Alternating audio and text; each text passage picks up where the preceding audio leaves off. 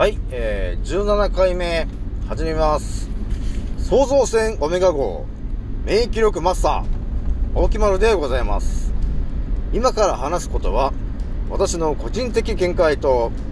おとぎ話なので、決して信じないでくださいね。えー、今回はですね、月の秘密をまた、えー、お伝えするんですけど、えー、今度ね、お伝えするのはね、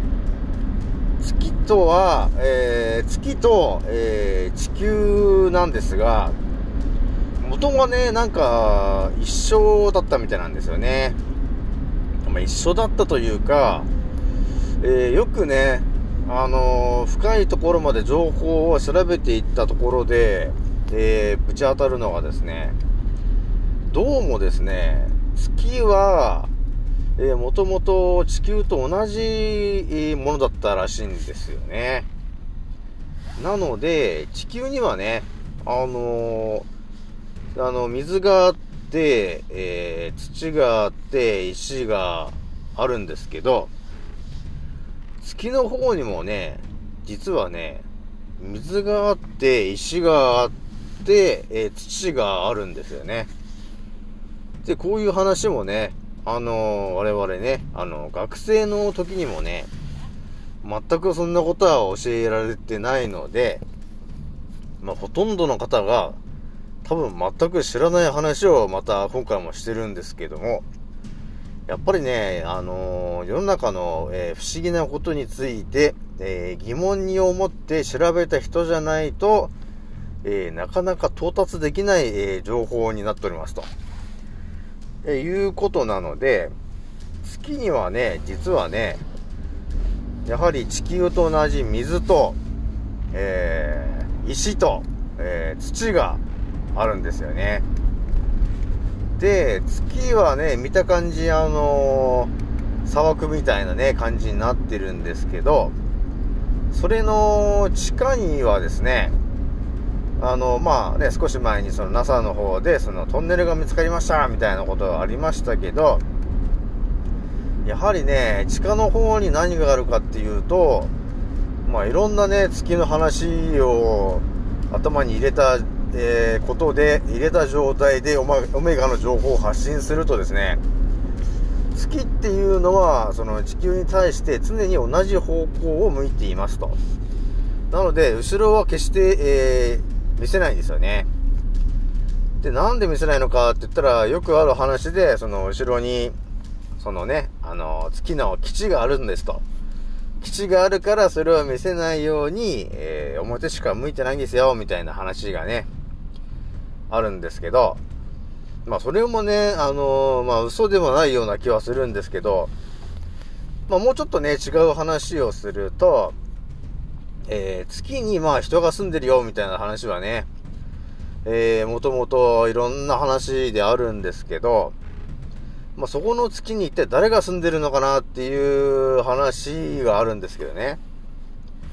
よくあのー、太陽にはね、太陽の、えー、人が住んでるみたいな話もあるし、えー、だから月には、え月の民が住んでるみたいなね、えそういう話があるんですけど、で、その月の民が、どこのね、情報かあれですけど、どうやらなんだか東洋人みたいなんですよね。ちょっとここだけの話ですけど、そう、月に住んでるのはどうやら東洋人らしいんですよね。おやおやってなるじゃないですか。で、こういう時にね、あの、何を考えるかっていうとね、日本のね、あの、昔話をちょっと振り返ってみるとね、なんとなく、あれそうかもしんないっていうことがね、あるんですよね。そうですね、何が一番しっくりくるかな？あれかな？かぐや姫かなんかの話ですかね。かぐや姫はなんだろうね、あの、竹から生まれて、なんだろうね、竹が生まれてとか、竹のところを切ったとこからなんか現れて、で、最後、どこに帰りますか？なんか月に帰っちゃうじゃないですか。月に帰っちゃう。うん、じゃあ月の人だったのかっていうことがあるんで、そういうのから考えても、やっぱり月には結構な確率で、えー、東洋人が住んでる可能性が高いんですよね、そこにはね。で、東洋人といっても本当に我々の本当先祖なのでね、えー、先祖が住んでる可能性が高いと。っていうことで、やっぱり日本の各地にもね、その月、月と関係するようなね、えー、ものがあるんだよね。まあ、例えばね、なんていうのかな、まあ、月だから、月ってあのいろんな世界中で月のその神話みたいなのがあるんですけど、そうだね、日本で言うと、月にあの、うさぎがいるっていう話があるじゃないですか。で、うさぎがいて、その、餅をつ、餅つきやってますよ、みたいなね、そういう話がね、あったと思うんだけど、それを、えー、頭に入れて、ちょっともう一回ちょっと日本の神話とね、あと、日本のその土地、土地の名前、そこまでちょっとね、ちょっと考えてみるわけですよ。そうすると、えー、月にはウサギがいて、要するに杵を使って、えー、や、餅をついてましたと。杵と臼を使ってね、えー、餅をついてましたっていう話があるんだけど、その話を一回頭に入れてさ、えー、日本中の、えー、土地を見てみましょう。そこのどこかにね、杵っていう漢字が入ってる場所がね、あるんですよ。そこはどこかわかりますか？えー、っとね、それはね、結構ね、あのー、神話では、えー、大人気である、出雲大社なんですよね。出雲大社っていうのはね、今、あの、出雲大社と当たり前に、えー、その名前を言ってるんだけども、名前がね、あの変わってるんですよね、実はね。で、今が出雲大社だけど、少し前は出雲大社っていう名前で、その前何だったかっていうと、気づき神社って呼ばれたんですよね。だから名前がね、ちょっとね、違うんですよね。で、その気づきっていう漢字に、その、きねという漢字が使われてるんですよね。で、さらに言ってしまうとですね、その、出雲大社の、その、出雲大社がある、その辺のね、土地の名前をね、ちょっと調べてみてほしいんですよ。そうすると、なぜか、キネという名前がついてる土地が、出雲大社の周りにあるんだよね。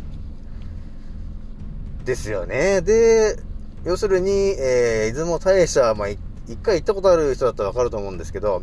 白いウサギがなんかちらほらいるんですよ。そのね、銅像とかでいるわけですよ。なので、こういう情報をすべて、えー、並べて、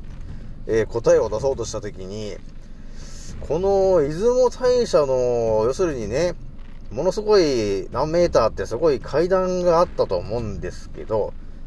それは何のために建てたのかなって思った時に、これはもしかして月の民と交信するためのものだったんではないかと。っていう結論に達するわけなんですよね。なので、えー、出雲大社というのはね、えー、とても重要な、えー、ところですね。で、やっぱりですね、えー、その歴史だよね。歴史っていうのはね、本当に皆さんね、えー、どうせやっぱり日本に生まれてきたんだから、やっぱり自分の国のね、歴史をちょっと、えー、探るっていうのはとても大事になってくるし、えー、それを知ったことによって、なんて言うんですかね、私みたいにね、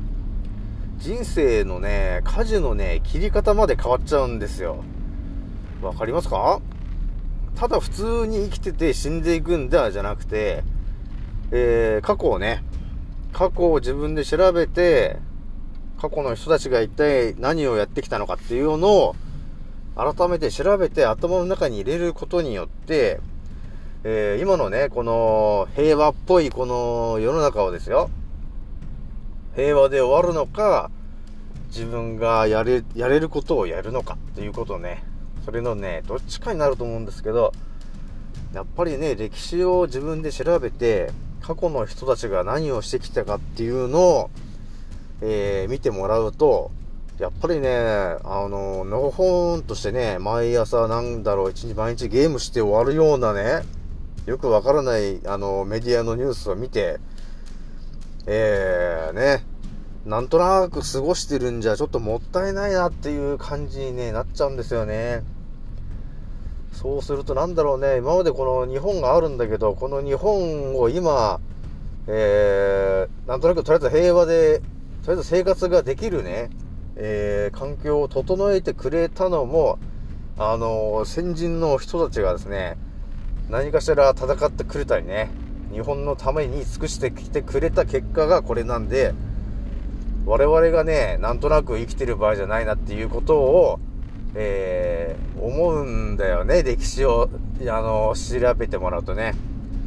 で、その結果、今の私みたいなことになってて、普通ならね、別に音声配信もさ、YouTube なんてあんまりやりたくないじゃないですか。やりたくはないんですが、やはりね、気づいてしまったからにはですね、えー、やっぱりね、発信して、一人でもね、多くの方に知ってもらいたいと。えー、そういう役割を、えー、持ってしまったので、まあ自分のね、あの、無理のない程度に、え、これからも発信をして、皆さんね、一人一人、えー、なんていうんですかね、オメガのね、え、視点に目覚めてもらって、まあ私みたいに発信できる人を増やしていきたいんですよね。そして、え、ピンチの時に、ピンチの時のイエスかノーという時に選択を間違えないように、今のうちにオメガの知識を入れておきましょう。えー、以上になります。次の音声でお会いしましょう。またね